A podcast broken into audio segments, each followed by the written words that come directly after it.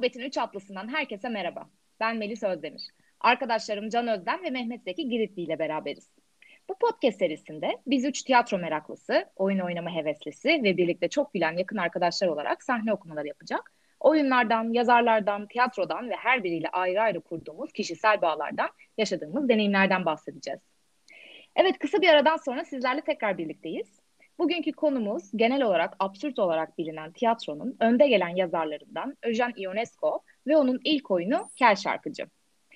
Bugün sizlere Martin çiftinin Simitlere geldiği sahneyi okuyacağız.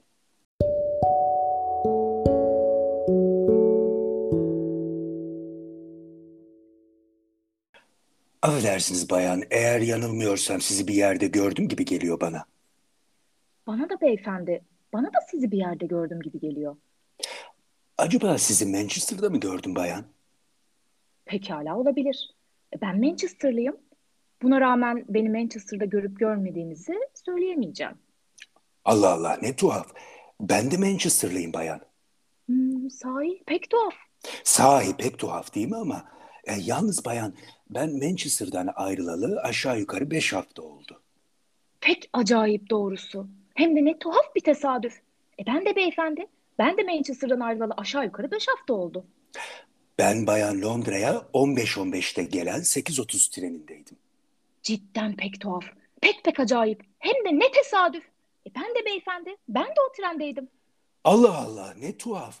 O halde bayan belki de ben sizi o trende gördüm. Mümkündür tabii.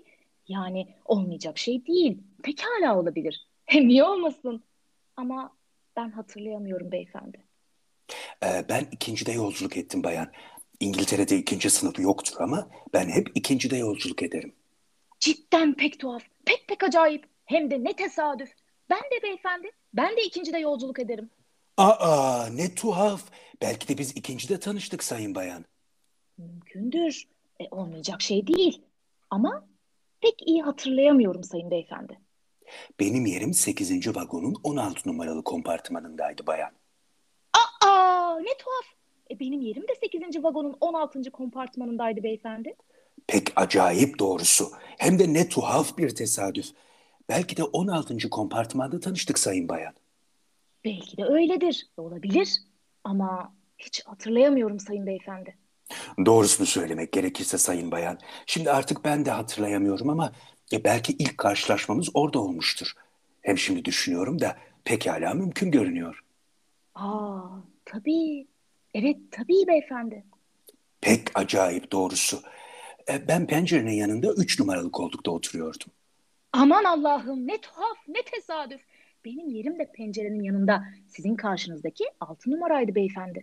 Aman Allah'ım ne acayip şey hem de ne tesadüf. E, O halde karşı karşıya oturduk sayın bayan. Sizi orada görmüş olacağım öyleyse. Ay ne tuhaf. Olmaz şey değil. Ama hatırlayamıyorum beyefendi. Doğrusunu söylemek gerekirse sayın bayan. Ben de pek hatırlamıyorum. Buna rağmen orada buluşmuş olmamız mümkündür. Doğru söylüyorsunuz ama hiç emin değilim beyefendi. E, sayın bayan, siz bana bavulunu kaldırmamı söyleyip sonra teşekkür eden, e, sonra da sigara içmem için izin veren hanımefendi değil misiniz? Aa tabii muhakkak ben olmalıyım. Aman ne tuhaf, aman ne tuhaf. Hem de ne tesadüf. Pek acayip doğrusu. Çok tuhaf. Ne tesadüf. E, öyleyse, öyleyse belki tam o anda tanıştık bayan.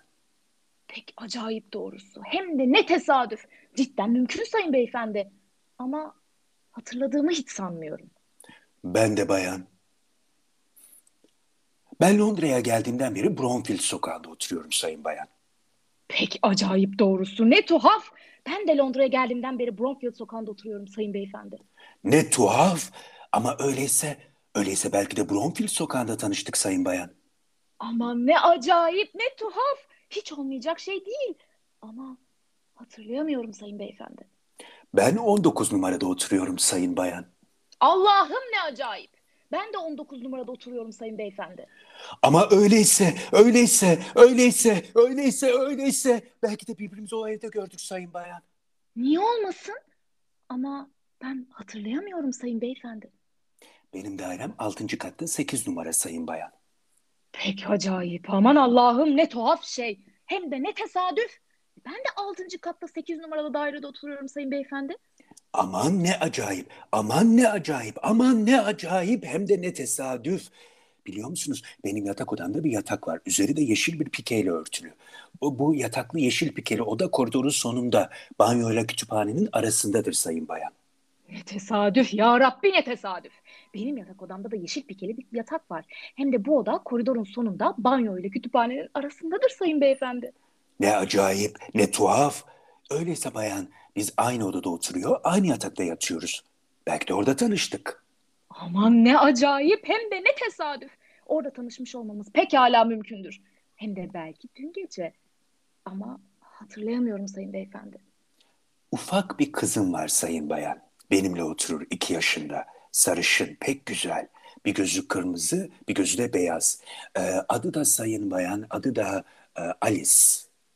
Ne acayip tesadüf. Benim de ufak bir kızım var. iki yaşında. Bir gözü beyaz, bir gözü kırmızı. Çok da güzel. Onun da adı Alice sayın beyefendi. Pek acayip doğrusu. Hem de ne tesadüf. Pek tuhaf. Belki ikisi de aynı insandır sayın bayan. Aman ne tuhaf. Pekala mümkün sayın beyefendi.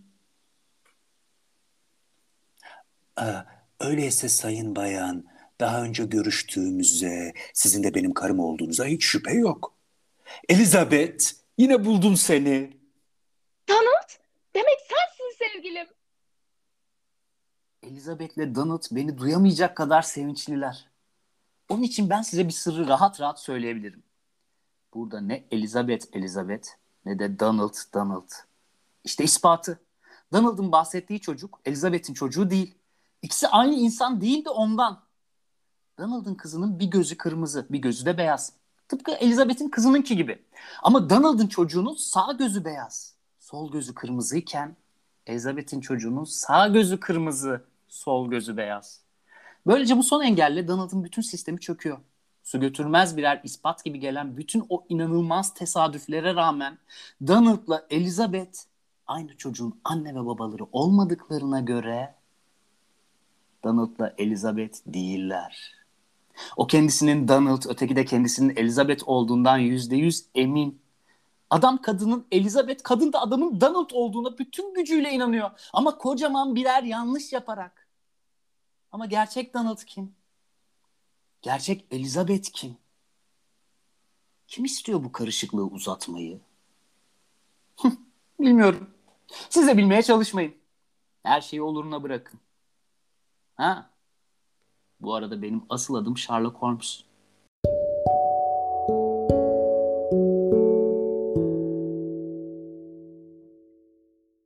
Teşekkür ediyoruz. Ee, roman asıllı Fransız bir yazar Ionesco 1912 yılında Romanya'da doğmuş. Doğduktan kısa bir süre sonra ailesiyle Paris'e gelmişler. 13 yaşında anne ve babası boşandığında da babasıyla Romanya'ya taşınmış. Bükreş Üniversitesi'nde Fransız dili ve edebiyat okuyarak öğretmenliğe başlamış. Ee, yani küçükken Paris'teyken devam eden Birinci Dünya Savaşı'nı çok yakında hissettiğini söylüyor bir röportajında. Evinin işte 40 metre ötesine düşen bombalar onun tüm yetişkinlik hayatında etkilemiş.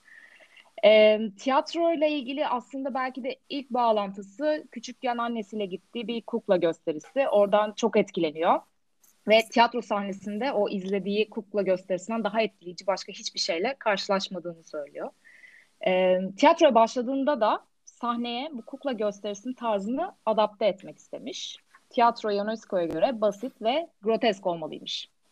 Absürt tiyatro şu ana kadar incelediğimiz tarzlardan oldukça farklı. E, bu akımın nereden çıktığını ve daha önce e, incelediğimiz gerçekçi akımlardan ne farkı olduğuna bir bakalım. E, Memo'cum sen başlamak ister misin? Ee, tabii ki.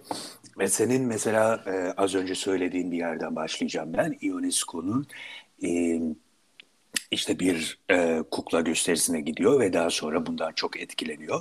Bu aslında devamında da sanat hayatını da çok etkileyen bir şey. Çünkü Ionesco diyor ki kendi anılarını yazdığı kitabında tiyatroyu aslında diyor hiç sevmiyorum. Ama tiyatroyu sevmiyorum dediği tiyatro türü bizim gerçekçi tiyatro olarak e, addettiğimiz tiyatro türü. Yani işte oyuncuların e, karakterleri bürünmeye çalıştığı, psikolojik gerçekçiliğin e, çok e, yüksek planda olduğu, ön planda olduğu, dış dünyanın taklit edilip sahneye yansıtılmaya çalışıldığı tiyatro türüne Ionesco karşı ve bunun bir aldatmaca olduğunu düşünüyor aslında. Yani böyle bir şeyin mümkün olamayacağını söylüyor. E, bir oyuncunun kendisini zorlayıp başka bir karaktermiş gibi davranması sahne üzerinde. Bunun aslında bir türlü e, aldatmacı olduğunu söylüyor ve dolayısıyla da bu aldatmacıdan çok rahatsız olduğunu söylüyor ve bundan dolayı da tiyatroyu sevmediğini söylüyor. Ama tiyatroyu sevmediğini söylerken de başka bir tiyatro tarzı öne e, çıkarıyor ve e, öneriyor diyebiliriz. Bu tiyatroya çoğu zaman absürt tiyatro denilmiş fakat aslında absürt tiyatro tanımında da bazı e, şeyler var, problemler var. E, bu absürt tiyatro terimini 1960'larda Martin Eslin e, ilk defa öne atıyor. Beckett, Ionesco, Edward Albee gibi yazarların e, yazdıkları oyun türünü tanımlayabilmek amacıyla kullanıyor bunu. Fakat absürt kelimesinde e, kelime olarak bir problem var. Çünkü absürt kelimesini e, mesela Türkçe'ye çevirdiğiniz zaman saçmanın tiyatrosu diye çevirmek zorunda kalıyorsunuz. Ve saçma dediğimizde bizim aklımızda çok da pozitif imgeler oluşmuyor. Yani sanki orada yapılan şey mantıklı bir şey değilmiş, mantığa aykırıymış, e, tamamen plansız ve matematiği olmayan saçma sapan bir şey yapılıyormuş gibi bir algı oluşabilir. E, absürt dediğimizde böyle bir şey insanların aklına gelebilir. Dolayısıyla aslında buna absürt demek de e, birazcık problemli bir şey. Yani karşı gerçekçi diyenler var. Onun da kendi içinde başka problemleri var ama çok fazla o ayrıntılara girmek istemiyorum. Avantgard olarak tanımlıyorlar kendilerini. Ya yani bu yazarlar kendilerini e, belki Beckett değil, Beckett çünkü sanatından çok fazla bahsetmeyi sevmeyen bir yazar ama Ionesco kendi yazdığı tiyatroya avantgard tiyatro diyor. Peki nasıl ortaya çıkmış bu? Bundan biraz bahsedebiliriz. Ee, bu yazarların ortak bir özelliği yazdıkları dönemler.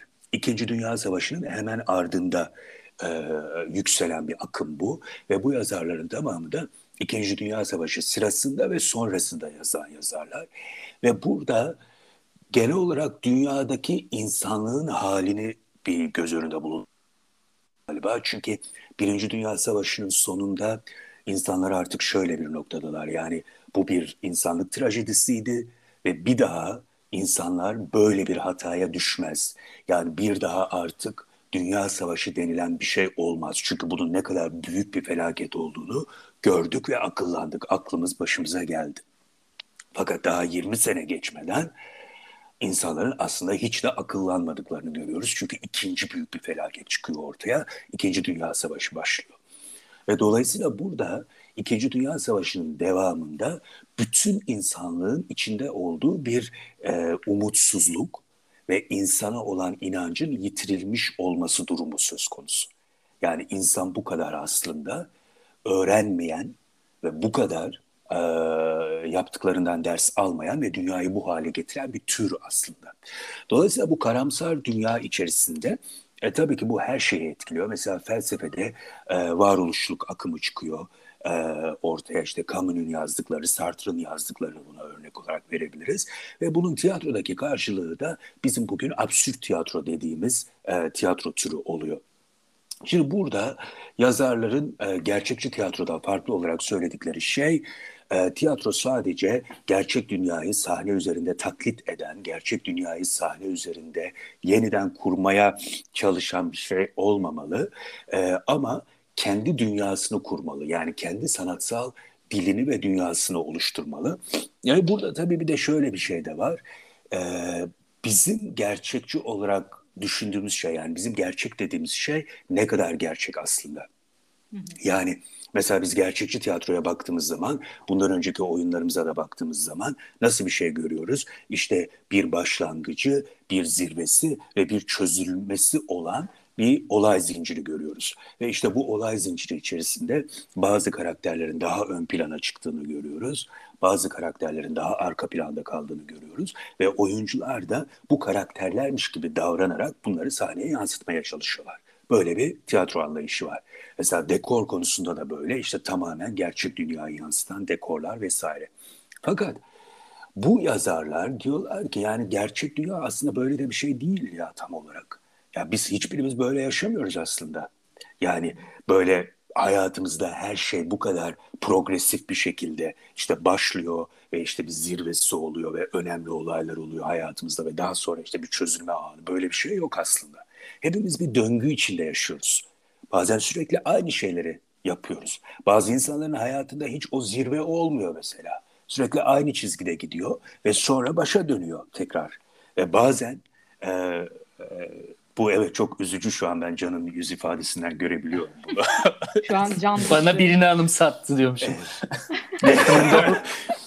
ya, Her zaman mi? aynaya baktığımda gördüğüm kişi. Ay yani ya. Dep- depresif bir şey çok. Ya çocuklar öyle değil mi yani? Bazen hakikaten öyle. Ama bir yandan da gerçek bir şey yani. Yani her zaman ilerleyemeyiz hayatta. Böyle bir e, olay örgüsü yok. Dolayısıyla mesela ya bir de bu... şöyle bir şey olmuyor mu Memo'cum? Mesela biz şimdi hayatı ilk başta hani kitaplardan biraz öğreniyoruz. Kendi köyümüz, yaşadığımız köyün etrafına e, çıkmadığımız dönemden bahsediyorum. İşte kitaplardan öğreniyoruz. İnsanlar nasıl yaşıyor, neler yapıyor. İşte sonrasında filmlerden öğreniyoruz. Ve bunların hepsinde gerçekten böyle şey dramatik öğeleri çok yüksek şeyler izliyoruz. Yani böyle bir hayat e, hikayesi var. Hepsinde işte bir climax var. İnsanların başına öyle bir şey geliyor ki tüm hayatlarını değiştiriyor vesaire. Böyle birçok hikaye izledikten sonra kendi hayatlarımızda bunun eksikliği aslında belki de yani modern insanı böyle daha işte ne bileyim depresif bir hale sokuyor belki de. Ay Blaine gerçekçi şeyler, oyunlar. evet, yazarlar, evet, olabilir, olabilir. Hikayeler. Yani halbuki biz gerçekten ya mesela şeyi biz çok öncü bir hareket olarak düşünmüştük. İşte karakterler karakterlerin işte tek tip olmaması, hı hı. sadece iyi ya da sadece kötü olmaması. E, hatta belki bir dönüşüm geçiriyor olması. Ama belki de gerçek hayatta böyle bir dönüşüm hiçbir zaman gerçekleşmiyor. Yani neysek evet. e, o, o kalmaya devam edebiliyoruz. Bir döngü halinde yaşıyoruz. Yani bu oyun absürt tiyatro dediğimiz tiyatro bunu böyle gözler önüne serdiği için de aslında çok vurucu diye düşünüyorum. Evet Can'cığım. Yani bu dediğine benzer şey şu an sanırım bu mesela dizilerde yeni yeni e, daha çok izlenen diziler biraz bunu sanırım ön plana alıyorlar. Hani sıradan insanlar görüyoruz böyle kahraman olmayan e, böyle büyük dönüşümler, büyük başarılar elde etmeyen ya da büyük yenilgiler elde etmeyen çok sıradan insanlar işte yani bu demek ki Fleabag ya da Afterlife falan gibi hmm. dizilerde. Çok sıradan hikayeler görüyoruz ve onlar aslında bir bakıma ya bu kadar sevmemizin sebebi de yani kendi adıma konuşuyorum. Hani böyle e, şey hissettiriyor sana. Yani hani evet yaşadığın hayat böyle çok saçma olabilir. Her şeyi tekrar ediyor olabilirsin ama yani hayat böyle. E, ve herkes için böyle e, ve bunun komedisini çıkartıyor bu diziler biraz. Hı hı. E, hani saçma bu absürt tiyatroda da bu var sanırım. Hani tüm bu sıradanlık, tüm bu yüz, hayattaki tek düzelik, anlamsızlık bunu ancak işte tekrarlarla, yenilemelerle, atlamalarla e, ne bileyim e, silikleştirmelerle, rüyalaştırmalarla komedisini çıkartıyorlar. Hı hı. E, ve izlediğin şeyden hani ya çok saçma bir şey izliyorsun mesela bu okuduğumuz parça dinlerken muhtemelen saçma geliyor. Sonra bazı kodları, bazı şeyleri çözdükçe e, anlamaya çalışıyorsun ve oradan bir işte bulmaca çözer gibi keyif de almaya başlıyorsun ama ilk verdiği izlenim ne kadar saçma. Yani ne hmm. ne ne bu e, dedirtiyor ama güldürtüyor da. Bu saçmalık insanı güldürtüyor. Hmm. E, bu da en büyük şeyi sanırım. E, günümüze kadar ulaşan başarısı bence. Hani şu an izlediğimiz her şeyde e, gerçi Mehmet biraz daha devam etsin de Beckett'ten falan da bahsettikten sonra. Yani bunların hepsinin aslında şu an gördüğümüz dizilerde, filmlerde de bir şekilde etkilerini görüyoruz diye düşünüyorum ben. E, daha da konuştuktan sonra hı hı. buna değinebiliriz. Evet o değişik bir bakış açısı. Ben bunu düşünmemiştim mesela şey Afterlife örneğini düşündüm şimdi sen söyleyince de. Ya bu arada şöyle bir şey var. Mesela işte gerçekçi tiyatroyu eleştiriyoruz ediyoruz falan biz de burada. Ama bir yandan da öyle şeylere gittiğimiz zaman yani biz böyle duygusal anlamda etkileyen ve işte bir şekilde bir katarsise sebep olan şeyleri falan izlemeyi biz de mesela seyirci olarak ondan bir haz alıyorsun yani ister istemez. Ama tabii burada şeyi de düşünmek lazım yani işte arkasındaki felsefeyi de düşünmek lazım. İşte tiyatro dediğimiz şey sadece bu kadar bir şey mi olmalı?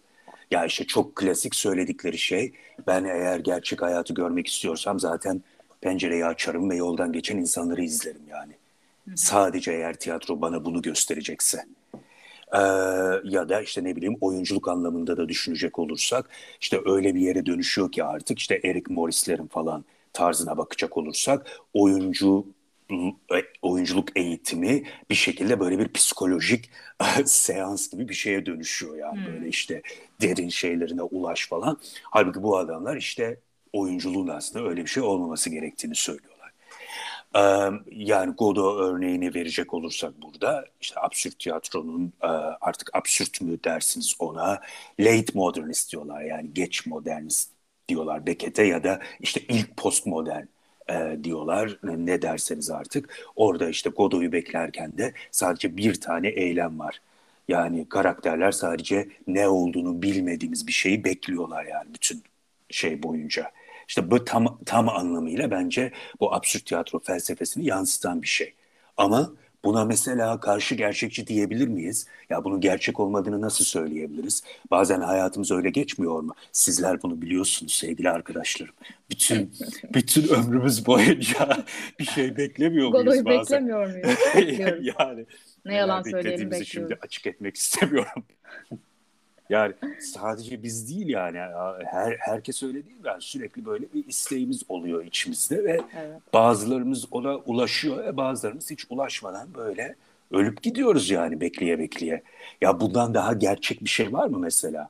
Ya da ne bileyim işte burada Martinlerin konuşması işte birbirleriyle aslında karı kocalar ama her seferinde birbirlerini tanımıyorlar ve sonra çeşitli tesadüfler sonucunda işte çok e, gerçekten işte saçma denilebilecek bir şekilde aa seni yine buldum. E, gerçek hayatı düşünelim yani evlilikleri düşünelim. Yani evliliklerde insanlar birbirlerini ne kadar tanıyorlar? Yani karılar kocalar birbirlerini ne kadar tanıyorlar? Aynı evde yaşıyor olmaları, birbirlerini çok iyi biliyor olmaları manasına gelmiyor. Dolayısıyla mesela burada Martinlerin bu haline nasıl hani bu gerçek değil diyebiliriz ya da saçma diyebiliriz. Bir dakika tam evlilik karşıtı bir e, propaganda evet. yaparken Can Özden e, parmak kaldırdı buyursunlar. Ya evet şey e, bu sahnede zaten bu okuduğumuz sahnede sanırım ilginç olan şey de bu. E, yani bir, böyle şimdi genel olarak bunlar bir propaganda yapmıyoruz, politik bir e, söylem içerisine girmiyoruz diyorlar e, absürt tiyatro yazarları. Yani bu şekilde kategorize edilenler.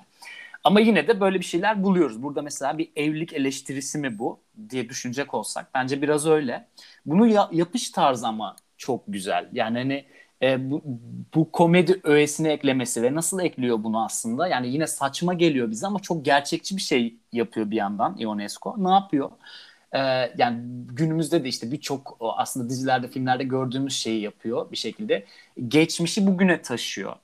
Ee, yani geçmişle bugünü birleştiriyor, geleceği birleştiriyor. Yani aslında izlediğimiz şey yani bize saçma geliyor çünkü evli iki insan birbirlerini tanıyorlardır ve bir geçmişleri var. Burada bize tüm zamanlarını birleştirerek e, bir araya getiriyor tüm karakter. Yani bir mesela hikayeden bahsediyorlar, bir öl, ölmüş birinden bahsediyorlar. Sonra o ölmüş kişinin nişanına gitmekten, düğünde ne yapacaklarından bahsediyorlar. Yani e, bu zamanları birbirlerine ekliyorlar ve daha da şeyi işte bu evliliği eleştirirken yani bir nevi birbirlerini her defasında yeniden tanımalarının sebebi yani 10 yıl önce evlendiğin kişi ile şu anki kişi bir değil. Sen 10 yıl önceki kişi halinle sen şu anki halin bir değilsiniz ve hala evlisiniz. Yani aslında iki yabancı yani burada da bunlar gerçekten iki yabancı ve her defasında yeniden tanışıyorlar. Çünkü aradan geçen uzun bir zaman var ve sen hala bir bağlılık yemininin devam ettiriyorsun. Bu yüzden bana, bana evet. biraz e, şey yani evlilik ne saçma bir kurum dedirtiyor. Her defasında yeniden e, ta, tanışıyorsun. Anlıyorsun. Yani evlilikten ziyade yani evliliğin dışında arkadaşlık, her şey, tüm ilişkiler. Her şey. Yani tüm hayata dair bir saçma, her şeyin ne kadar e, absürt olduğunu gösteriyorlar. E, ve bu yüzden de biraz yani karamsar, umutsuz. Ama o karamsarlığı da yıkan şey işte yani o karamsarlığı seyircinin üzerinden e, üzerine böyle boca etmeyen şey de sanırım komedi unsuru. E, tüm bu yazarların hepsinde bence bir komedi öğesi var. O da yani şeyi izlediğin şeyin ağırlığını biraz hafifletmeye yarıyor ve saçmalığını da daha iyi gösteriyor zaten komedi unsuru. Ya bir yandan bana da şey gibi geliyor mesela izlediğimiz karakterler işte Smith'lerin o ilk baştaki birbiriyle konuşmalarında inanılmaz bir iletişimsizlik var gibi. Yani Bir bu günümüzdeki small talk mefhumunu bana çok çağrıştırdı. Yani sadece sessizlik olmasın diye edilen laflar silsilesi gibi aslında. Ee, kendi içinde tutarlı olmasına gerek yok yani sadece konuşalım da kadar böyle bir muhabbetler. Ee, ama burada e, şey diyor mesela yazar yani belki karakterler birbirleriyle iletişim kuruyorlardır bir şekilde ama benimle hmm. kurmuyorlar orada. Yani aslında böyle bir seyircinin sahnede izlediği şeyle olan ilişkisini de değiştiriyor bu oyun.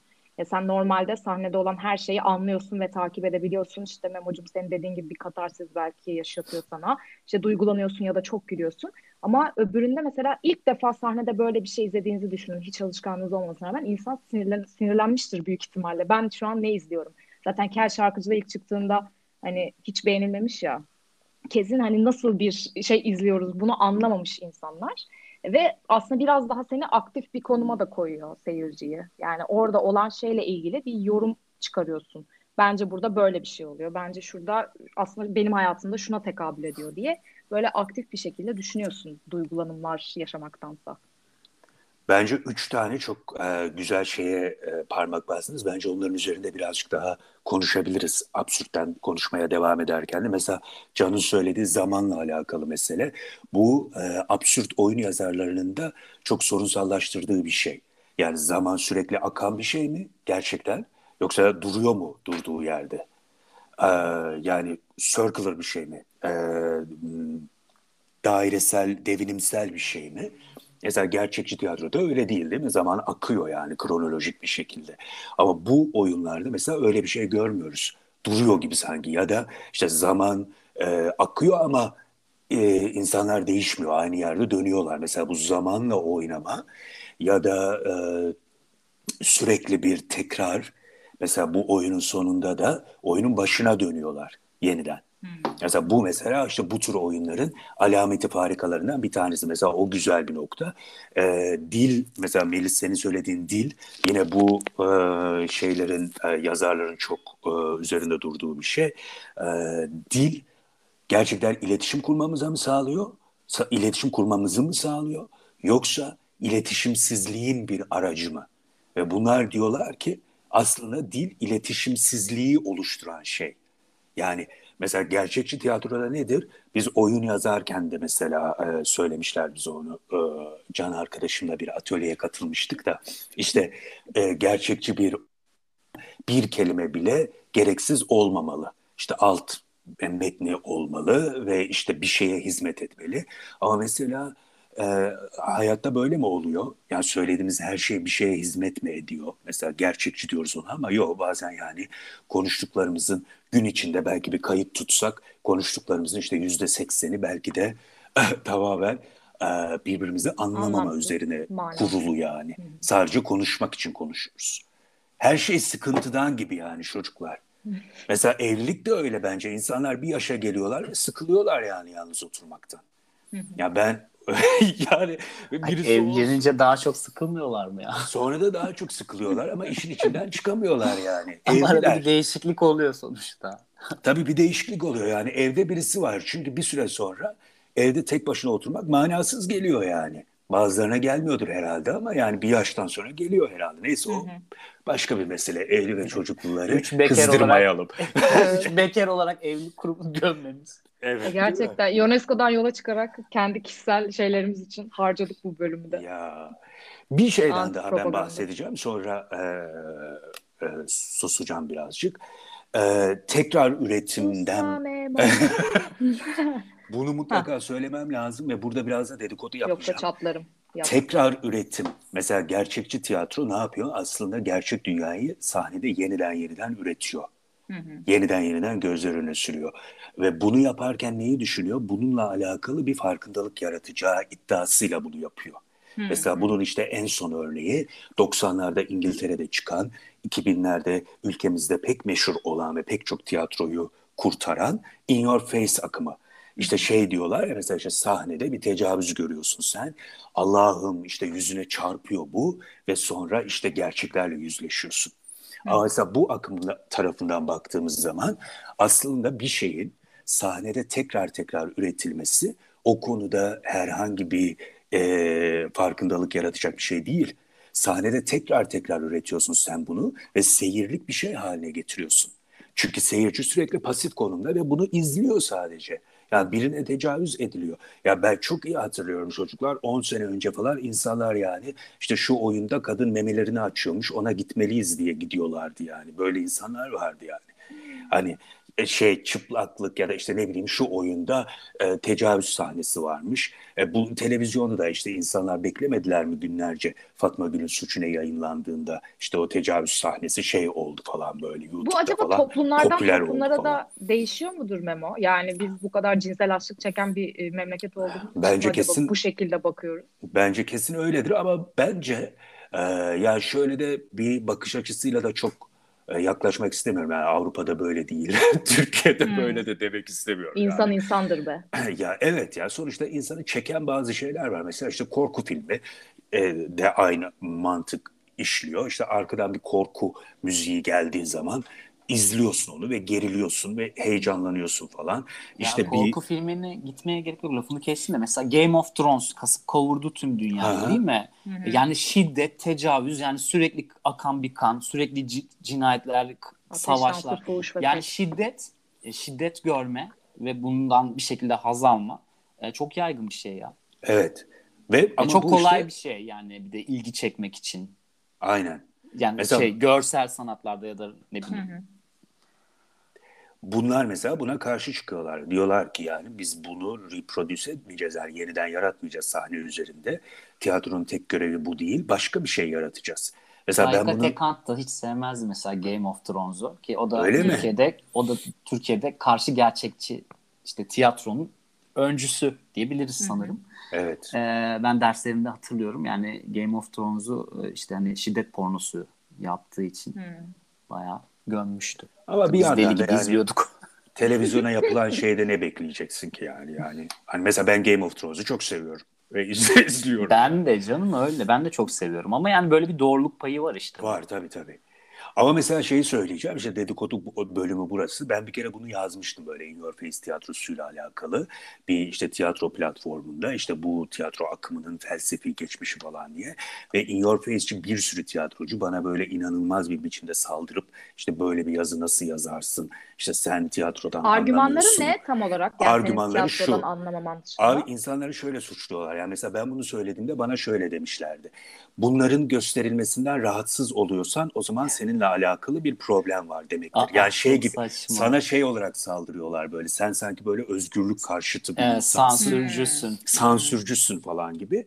Çünkü yani Mutasip. inanılmaz bir böyle inanmışlar ona yani. Hani bu böyle olmalı. Biz bunu gösterdiğimiz zaman e, insanlar bir bilinç seviyesine ulaşacak da yani kimse sahnede tecavüzü görünce aa tecavüz çok kötü bir şeymiş ya korkunç bir şey kimseye Ya tecavüz bırakalım. etmeyeceğim demiyor yani. Hayır, oyuncuların oradaki bence amacı gerçekten sahnede ne kadar da harika oyuncular olduklarını böyle en uçlara taşıyarak göstermek. Yani delilerce ağlama krizine girmek. Ya oyuncu orada zaten falan. bir aracı ya. Yani oyuncularla ilgili bir mevzu değil. Yani yazarları, Hayır şey demeleri yapan- bana iki yüzlü geldi yani. Burada gerçekten bir hani şey farkındalık Ya evet, artabileceklerini hayal ederek mi bu yola çıkıyor? Değil Bence yani. öyleler yani gayet inanıyorlar buna ama ya bence Türkiye'de zaten çok fazla tiyatro yapılırken de çok felsefi geri planının ben çok düşünüldüğünü falan zannetmiyorum yani. Seyirciyi çekecek oyun neyse o yapılıyor. Ya onları da bir şekilde anlıyorum. Sonuçta yani para kazanmak zorundalar ve Ya seyirci coğrafya çekmek kaderdir zorundalar. şeyi bence yine burada da var yani. Tabii canım. Ya Bir kaç de tane arkadaşlar bizim zorluk kolaylık var. Mesela sahnede e, işte hani bu gerçekçi tiyatro dediğimiz tiyatroyu yapmak çok kolay. Yani gerçeği yeniden üretmek çok kolay. Hani e, şöyle açayım. Tersi ne peki? Yeni bir dünya kurmak. Yeni oyun kuralları olan, e, seyircinin kafasını açacak, seyirci aktive edecek. Yani sadece böyle izleyip işte gerçekçi tiyatrodaki gibi katarsis olup çıkmayacağı, e, tam tersine daha aktif bir şekilde yani hani bir kafa yoracağı, e, o üretmek düşünsel olarak katılacağı şeyi yapmak çok zor. E, karşı gerçekçi dediğimiz işte Beckett'ler, Ionesco'lar yani bunu bununla uğraşıyorlar ve yeni bir dünya yaratıyorlar. Bu seyirciyi çok rahatsız eden bir şey. Çünkü bir konfor alanından çıkartıyorsun seyirciyi. Yani o edilgenlikten çıkartıyorsun e, ve başka bir konuma getiriyorsun. E, o yüzden sevmiyoruz sanırım o tarz tiyatro. Yani hem yapanlar hem izleyenler olarak biraz zahmetli, biraz zor geliyor. Ki doğru, daha zor bir şey. Ya daha fazla zeka istediği kesin. E, sebebi bu olabilir. Böyle bir kolaycılık var gerçekçi tiyatroda. Hem izleyen bunu istiyor hem sen de bunu üretmeyi daha kolay buluyorsun. Ya ben şunu söyleyeceğim. Danimarka'dan bir arkadaşımız geldi. Ee, şeyden bahsediyor. Oradaki insanlara sizin hayatınızda hiç stres yok arkadaşlar deyip bir tane Türkiye'den bir gazete açıp manşetleri göstermiş. Hani bunu sizin gündelik hayatınızda sürekli bu şekilde haberler gördüğünüzü düşünün diye insanlara fakanlar basmış mesela. Onlarda gerçekten en büyük problem işte ağaç devrildi, e, arabalar geçemiyor, bu ağacı kim kaldıracak falan gibi böyle dertler var yani gündelik hayatlarında. E, daha stressiz, daha sıkıntısız bir hayatta oturup sen hani akşam gerçekten kendini böyle aktive edeceğin oyunları da tercih edebilirsin ya da böyle bir şey üretme aşamasına daha kolay geçebilirsin gibi geliyor. Biz çok stresli bir ülkede yaşıyoruz ve e, sonra da gidip böyle biraz insanlar rahatlamak yani o böyle hani boşaltmak istiyorlar bence kendilerini. Öyle ya bir şey o yüzden de böyle kültürel olduğunu yani kültürel olarak kodlamak çok doğru değil bence ya. Yani mesela Arjantin Türkiye ile aşağı yukarı aynı standartlarda ekonomik olarak. Ee, yani geçmişine bakarsan Türkiye'den daha ağır darbe e, hikayeleri var, daha ağır şiddet hikayeleri var. Yani Hı-hı. on binlerce kaybedilmiş insan var. Ama tiyatro yani hayatını düşündüğünde ben biliyorsunuz bir süre Buenos Aires'te bulundum arkadaşlar. bir süre yani kendini en keşfetti. çok tiyatro oyunu izleyicisinin olduğu ilk beş şehirden biri, en fazla Hı-hı. oyun üretilen ilk beş şehirden birisi Buenos Aires. Yani hani e, bunu kültürel olarak hani biz şöyle bir hayat yaşıyoruz, bu, bu, bu yüzden biz hani bize daha kolay geliyor falan demek. Ya tabii ki doğruluk payı var ama yani hani böyle kültürel olarak işte Batılılar ve biz falan ayrımı da çok şey değil bence. O zaman yani atıyorum Afrikalılar ne yapsın? Ben burada Can'a katılıyorum. Çünkü mesela düşünsene bu absürt tiyatronun çıktığı coğrafya ve çıktığı dönem yani Avrupa 1940'lar işte dünyanın en şey dönemi yani. Hı hı. Ama adamlar böyle hani e, gerçekçi tiyatroyla devam edelim ve ya tam tersine öyle zor bir dönemdeyken böyle yeni bir şey çıkıyor ortaya kurtarıcı gibi. Bence hı. tamamen gerçekten bizim e, vizyonsuzluğumuzla alakalı bir şey. ya bir de bir şey. Bunu söyleyeyim yani. Konu Biz değiştirir gibi olacak ama. Yok yani. Ya ben şöyle düşünüyorum bir de konu değiştirir gibi olacak ama ya bence o ayrımlar da biraz aslında yeni yeni hatta yani bayağı son 10 yıldır e, televizyon dizileri ya da işte bu dijitaldeki diziler ve sinema da bayağı e, nasıl diyeyim e, birleştiriliyor. O ayrımlar kalkıyor. Ne demek istiyorum? Şimdi bize hala bu zor e, yani bu e, karşı gerçekçi ya da işte absürtün de içinde olduğu o tarz işlerin bize daha zor ve uzak hani seyri daha zor geliyor. E, bana da öyle. Ee, diğer türler daha kolay geliyor ama yeni yeni o diğer türlerin yani daha gerçekçi hikayelerin içine bu öğeler çok fazla giriyor. Yani mesela ben en, en son şey izledim işte hmm, The Father bu Anthony Hopkins'in oynadığı bir tiyatro oyunundan uyarlama e, senaryosu. Çok güzel bir film. E, oyunculuklar falan her şey çok güzel. E, e, ve ona benzer bir şeyde Netflix'te yakın zamanda izledim. İşte bu e, I Am Thinking of Ending Things. Çok benzer hmm. hikayeler. İşte iki, iki, ikisinde de e, işte Alzheimer ya da demans e, ne derler? Demans geçirmek mi denir? Demans olan hastası mı? Hastası olmak. Demans hastası olan iki kişi ve o bu öğeleri sadece kullanarak yani bu zamanda atlamalar, geçişler, e, absürt öğeler, e, saçma sapan şeyler ama yani buradan başka bir şey hikaye anlatıyor.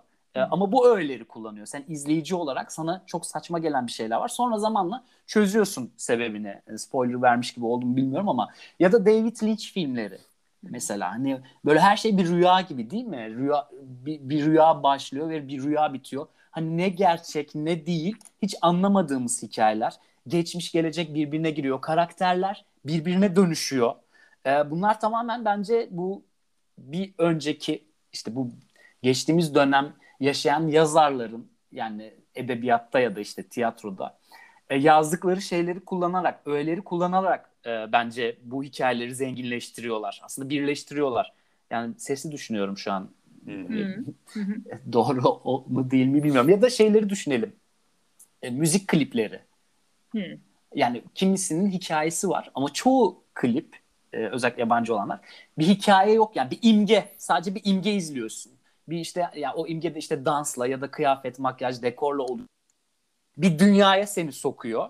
E, ve hani bu gençler için çok etkileyici oluyor. Yani gerçeklikten kopup öyle bir imge ileriden oluşan yeni bir atmosfere girmek. E, bir yandan da aslında tüm bu öğeleri kullanarak e, yeni yeni işler yapılıyor ve bunlar aslında daha fazla beğenilir de olmaya başladı gibi geliyor bana. Şu an sesli düşünüyorum. Yanılıyor muyum? Hı-hı. Yani bence tamamen işte yani Beckett'in, Ionesco'nun bu yazarların kullandığı şeyleri kullanıyorlar gibi geliyor. Tekrarlar, e, sadece atmosfer yaratma çabası. Ya evet bence insanlar çünkü bir süre sonra artık aynı şeyleri görmekten de e, haz almıyorlar. Yani sadece işte birebir her şeyi taklit eden ve içinde herhangi bir numarası olmayan bir şeyi görmekten bence seyirci de böyle ilerledikçe haz almıyor bundan. E, ve bir şey var bu arada aklıma e, geldi o sırada birazcık farklı bir şey bu ama ya absürt mesela bize çok da uzak bir şey değil aslında. Yani bunu daha önce de konuşmuştuk. Geleneksel Türk tiyatrosu evet. mesela zaten gerçekçi bir yapı değil yani. O gerçekçilik bize işte batılılaşma e, çalışmalarının bir şeyi olarak aslında hani bu kelime yanlış olabilir belki ama yani empoze edilmiş bir şey aslında hmm. ve sonradan bu böyle kabul edilmiş. Mesela Hülya Adan bir makalesi var. Mesela şöyle bir şey iddia ediyordu orada. İşte Halide Edip Adıvar'ın 1945'te falan yazdığı bir oyun var. E, Godot'dan daha önce ve diyor ki aslında yani e, tam bir şey absürt tiyatro örneği. Ama hem işte kadının e, olduğu, adı doğduğu yok. coğrafyadan dolayı, adı yok evet. Hem coğrafyadan dolayı hem de bu arada şuna da dikkat çekmek lazım. Mesela bu son zamanlarda çok böyle altı çizilen bir şey. Mesela absürt tiyatro diyoruz, sadece erkek oyun yazarlarından bahsediyoruz.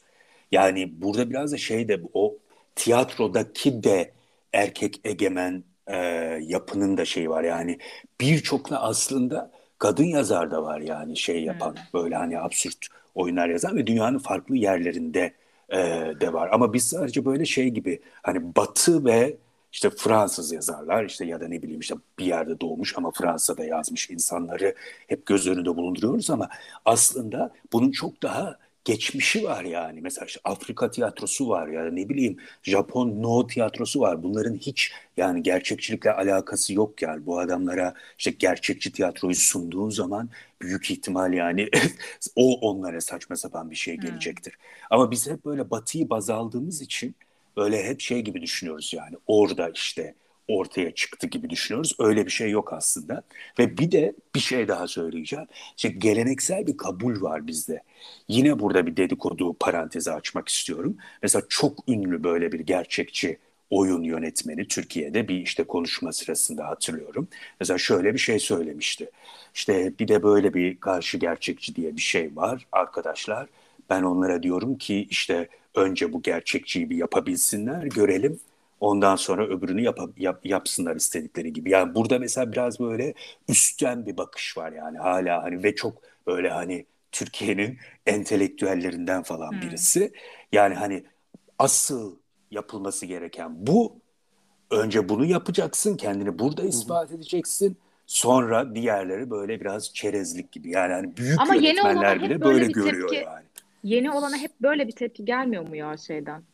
Ya çok da yeni değil artık ya. Çok da yeni değil ama adam zaten şey demiyor mu yani biz burada neydi 19. yüzyıl Avrupa tiyatrosu yapıyoruz. Bir de öyle zaten demişti. oradan evet. başlamıyor mu yani? Öyle var. 19. Konu. yüzyıl hani e, gerçekçi oyunculuğunu size tiyatro gayet yeni kalıyor yani bunun yanında. Tabii. Ya bu arada mesela tiyatro festivalinde gelen oyunlara gittiğimde ben çoğunluğu mesela bizim ee, ya yine böyle çok şeye gitmek istemiyorum. Yani Avrupa, Türkiye diye bir şey söylemiyorum. Dünyanın farklı yerlerinden gelen oyunlardan da bahsediyorum. Ee, gerçekten bu gerçekçi e, oyun sahnelemeleri bir şekilde bayağı bir e, bozulduğunu görüyorum ben. Yani çoğu insan böyle şeye kayıyor. Hı hı bir şeyler yapma sahnede. Mesela oyuncunun işte beden, bedeninden çok fazla faydalanma ya da işte ne bileyim orada bir koreografik bir şeyler yapma gibi şeyleri. Ama bence Türkiye'de bu hala şey yani ben, e, gerçekten çok e, neyle yaklaşılıyor denir ona. Hala sadece zamanda atlamayı Ha yani çok ufak ufak böyle. o, o bir o öyle. Ya orada mesela Can'ın söylediği şey bence çok önemli ya. Çünkü insanlar hakikaten ne kadar çok ya dedim, çok nefret ederim. Kusura bakmayın sevgili dinleyiciler. Seni iki kere ya, iki kere Normalde daha çok söylüyor. Hayır söyle, asla söylemiyorum. kendimi biraz tuttu hatta. Asla söylemiyorum normal konuşmamda yalan söylemeyi. Ee, insanlar kendilerini zorlamak istemiyorlar. Gerçekten yani şey olarak da e, zihin olarak da burada ne oluyor diye zorlamak istemiyorlar. Çünkü gerçekçi bir oyuna gittiğiniz zaman her şey sizin önünüzde. Size sadece izlemek kalıyor. Her şeyi görüyorsunuz zaten. Başında ne oluyor, ortasında ne oluyor, sonunda ne oluyor. Kendinizi entelektüel anlamda zorlayacak çok da fazla bir şey yok. Bu yani sebebi. Evet. O zaman Bitti toparlayabiliriz. Evet. Bence o bitti zaman gibi biraz. hepinizi konfor alanlarınızdan çıkıp karşı Çıkıp- gerçekçi oyunlar izlemeye davet ediyoruz. Kendimizi Evet. aktive etmeye davet E, ediyoruz. Yani örnek olarak da verebileceğimiz Şahika Tekan stüdyo oyuncuların oyunları olabilir sanırım. Böyle hani Ay, gerçek reklam gibi oldu. Bu Hayal. da Evet. Reklam almış gibi oldu. üç kere araya böyle Şahika Tekan stüdyo oyuncuları diye. ama yani bu konuda Ama gerçekten başka bir şey de yok bu arada. Hakikaten. referans vermemek olmaz. Ayıp olur. Aynen. Ha, bu arada şunu da söyleyelim o zaman. Son olarak Melis izin verirse. Söyleyelim mi? Melis böyle demek? bir şey uzattığımız zaman çok kızıyor. O yüzden Anladım. ondan izin almak istiyorum. Ee, mesela gerçekçi tiyatro çıktığında onlar da tamamen aynı amaçla çıkmış. Yani bunu e, daha önce ta- tartışmıştık. Yani seyirciyi aktive etmek. ya aslında hani devrimsel bir şey yapmak. İşte onlar da romantik tiyatroya karşı bir devrim olarak gerçekçi tiyatroyu öne sürmüşler. Yani hep aynı şeyle çıkıyorlar ama sonrasında işte e, başka bir noktaya evriliyor. Ve burada e, şundan da bahsetmek lazım tek taraflı olmamak için. E, şu anda gerçekçiyi savunanlar Türkiye'deki ve karşı gerçekçiye biraz burun kıvıranların e, biraz şöyle bir argümanı var. İşte bu karşı gerçekçi çok böyle küçük, sınırlı ve işte entel, beyaz yakalı bir gruba hitap ediyor. Ve işte halka ulaşamıyorlar ve işte kendi küçük çevrelerinde kalıyor gibi bir argümanları var. Ya bu da bunu da dinleyenler düşünsün yani gerçekten öyle mi diye. Aa her şeyi de ben düşünemem diyorsun. Bir de Her bir şeyi şey söyleyeceğim. Benim Ya var şöyle bir bir fikrim şey- ama söylemeyeyim. Ama şunu da söylemek gerekiyor. Ee, yani şu da yanlış anlaşılmasın. Bu karşı gerçekçi ya da absürt tiyatro işte olarak bahsettiğimiz oyunlar yazarları için e, politik olmadıkları yani hani e, özellikle hani politik bir propaganda yapmaktan kaçındıkları söyleniyor. Yani bunu kendileri de söylüyorlar. Yani böyle siyasi amaç güderek bir oyun yapmadıklarını vurguluyorlar sürekli. E, ama yani sonuç olarak ürettikleri şeyden de böyle çıkarsamalar yapmak mümkün sanırım. Aa, bundan çok bahsedecektik aslında ama bence artık şu an değil. E, unuttuk çünkü aslında politik tiyatro nedir ve bu insanların politikaya yaklaşımı. Bir gün mesela bir Brecht yapalım bence ve o Evet. zaman tekrar bu konuya dönelim ve Hı hı. tiyatroda politika ilişkisini irdeleyelim arkadaşlar. Yani şu an bence UNESCO'nun özellikle siyasi amaçlı tiyatroya karşı olduğunu da Evet. vurgulayalım. Yani hani hayatın saçmalığını göstermeye çalışıyor. Ee, yaşamın ne kadar e, anlamsız olduğunu göstermeye çalışıyor temel olarak. Ee, ve buradan hani e, sadece hayatımızı, yaşamımızı, çevremizi, dünyamızı değerlendirmek için bunun bir adım olduğunu söylüyor yaptığı tiyatronun. Ama hani böyle bir propaganda amacı gütmüyor.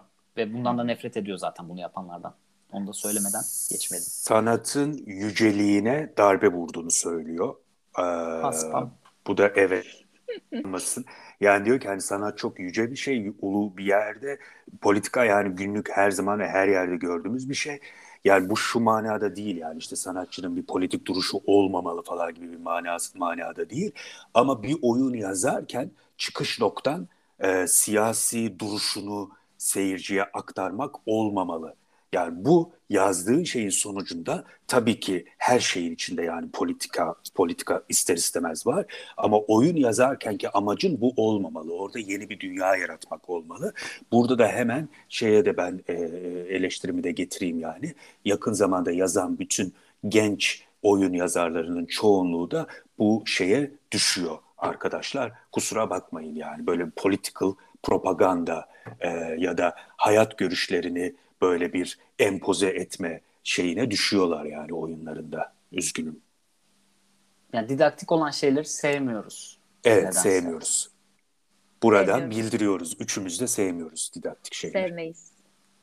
Ama yani ben o kadar şey değilim yani belki sevilebilir yani böyle. Ben biraz da seviyorum açıkçası. Hayır sevmiyorum ama Evet. yani hani Gerçek bir UNESCO şey ben sevmiyorum. gibi yani düşürdük. tamamen yani bazı konularda olabilir bazı durumlarda. Aa olamaz. Why not? Ben sevmiyorum. Hayır istemiyorum. Okay. Evet, çok teşekkür ediyoruz. Bir bölümümüzün daha sonuna geldik. Ee, bize Instagram hesabımız Macbeth'in 3 atlası üzerinden ulaşabilir. Programla ilgili her türlü yorumunuzu yazabilirsiniz. Ayrıca önerilerinizi de alırsak çok çok memnun oluruz. Bir sonraki bölümde görüşmek üzere. Hoşçakalın. Hoşçakalın. Hoşçakalın.